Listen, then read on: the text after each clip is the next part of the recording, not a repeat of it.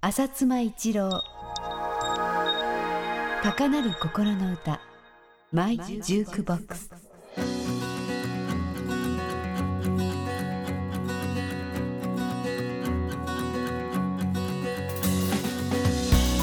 こんにちは。フジファシックミュージックの浅妻一郎です。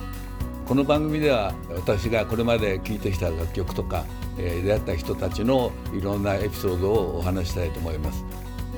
このタイトルになった「高鳴る心の歌」っていうのはもともとの曲はこれはポーランカの作作曲じゃなくて、えー、フランスで作られた曲でアメリカには1945年にアメリカのアーティストが詞をつけて、えー、ヒットさせてる曲です。プロデューサーのドン・コスタが「ポールこの曲をやったらいいんじゃないか」っていうんで取り上げて大ヒットした曲で、えー、そのドン・コスタのアレンジもとってもいいですしえポール・アンカの色気のある、えボーカルもすごい良くて、え全部のレコーディングの中でもかなり気に入ってる、え一曲です。でタイトルにさせていただきました。えじゃあ今日は、えーと、僕が、まあ、この音楽業界に入るきっかけとなった、えダイアナについてお話ししたいと思います。ダイアナはアメリカでは57年に出たんですけど、えー、日本ではちょっとあの日本のレコード会社との契約が遅れた関係で、えー、58年に発売されました。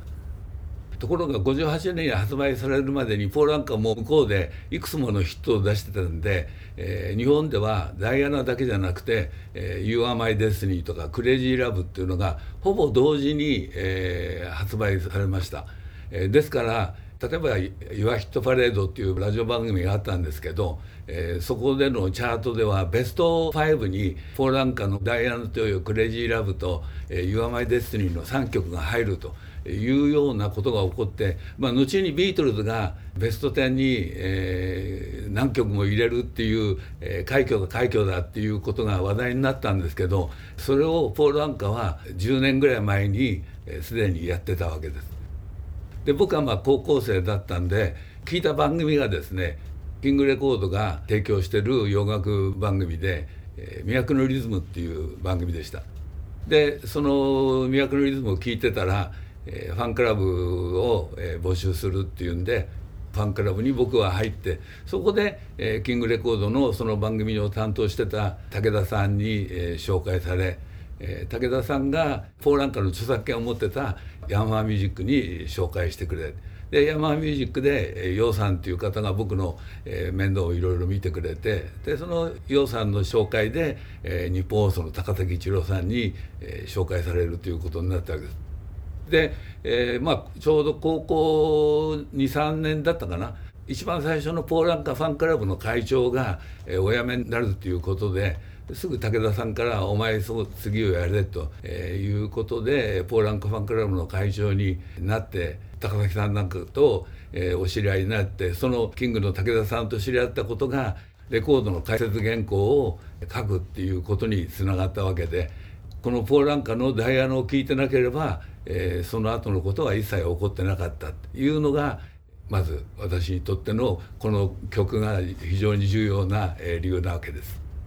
実はこのダイアナがですね影響を及ぼしたのは、えー、僕だけじゃなくて例えばキャロル・キングなんかにもすごい影響を及ぼしてるんででキャロル・キングもラジオでダイアナを聴いてでこの曲はすごいと。言うんで彼女はまあニューヨークにいましたから、えー、すぐそのえダイアナの発売元の ABC パラマウントのオフィスにえ行ってでそのプロデューサーのドン・コスタに「ぜひあなたの力で、えー、自分のレコードも作ってくんないか」っていうんで、えー、ドン・コスタに頼んで ABC パラマウントから3曲かな？2曲か3曲、えー、レコーディングしてます。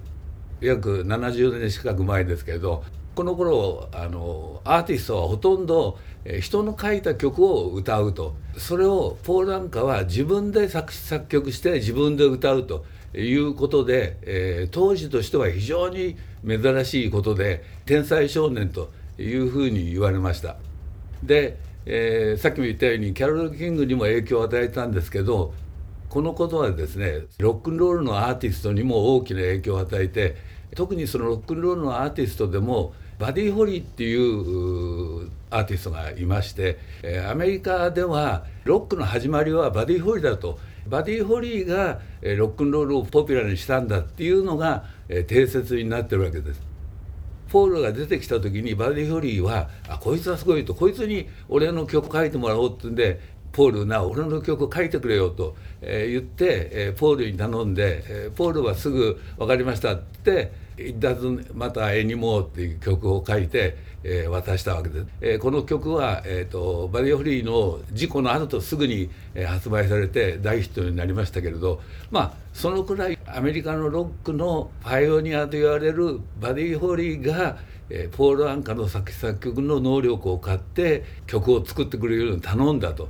えー、いうぐらいポール・アンカの存在っていうのはすごかったしまあ、えー、ダイアナをはじめとする「えー、You Are My Destiny」とか「クレイジー・ラブ」とか、えー、いう曲の、えー、威力っていうのはすごかったわけです。えー、自分の書いた曲は規制の大手の音楽出版社に権利を預けて自分は作作曲家としての印税をもらうというのがごく当たり前だったんですけどポーランカはなんとですね最初のダイアナを含む数曲はパムコっていう自分がレコード出した ABC パラマウントの音楽出版社に権利を預けたんですけれどすぐ多分4曲目か5曲目ぐらいから、えー、自分でスパンカっていう要するに P アンカに、えー、の前に S を入れた、えー、スパンカっていう音楽出版社を作ってそこで管理するようになったわけです。ですから1960年後半から70年代にかけてアメリカのエンターテインメントの業界にどんどん若手のアグレッシブな弁護士が出てきて、彼らはそれまでのいろんな召集感を変えて自分のクライアントである作家とかアーティストに対して、えー、今までのレコード会社や音楽出版社にいい条件の契約だったのを、えー、アーティストとか作家にもっと俺たちの取り分を多くしろっていうようなことを、えー、努力するようになって、まあ、今では、えー、作家が自分の音楽出版社を持つなんていうのは、えー、全然珍しくなくなったんですけどそれを一番最初やったのが、えー、ポール・アンカーというわけです。ですからまあ僕はポール・アンカのえー、音楽で好きになったんですけどだんだん知ってみるとあこういうビジネスセンスっていうのもすごいなということであの、まあ、自分が音楽出版社に入ってただ音楽だけじゃなくてビジネスサイドっていうのにも興味を持ち出すとあやっぱりポーランカーとのは本当にすごかったんだなと、改めて、感じた次第です。ポーランカは僕をこの業界に引き入れてくれたんですけど思い返せばその先ほど楊さんっていう話しましたけどヤマハミュージックに、えー、鈴木文雄さんっていう専務がいらしてで直接なんか、えー、いろいろあの教わったっていうことはないんですけど鈴木文雄さんがアメリカの、えー、小さなレーベルと契約して日本で出てないレコードを、えー、ヤマハエアメールスペシャルっていうそのシートでいっぱい発売しててそのおかげでいろんなヒット曲を知ることができたりあなるほどこうやって新しい契約をするんだとかこういう曲の取り方をするんだとかっていうことを習って自分の知らない世界を教えてもらった大事な人でもあります。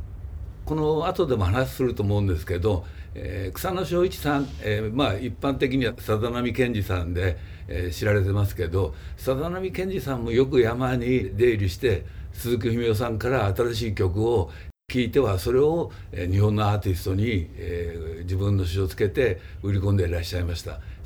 えー、その中で有名なやつは例えばジン・ピットニーの「ルイジャナ・ママ」なんかを草野さんが詩をつけて飯田久彦さんに歌わせたりとかいうことが、えー、あったわけです。というわけで私がポーランカと出会ったおかげでこの業界に入るきっかけになったしいろんな方と知り合えたっていうお話を今日はしました。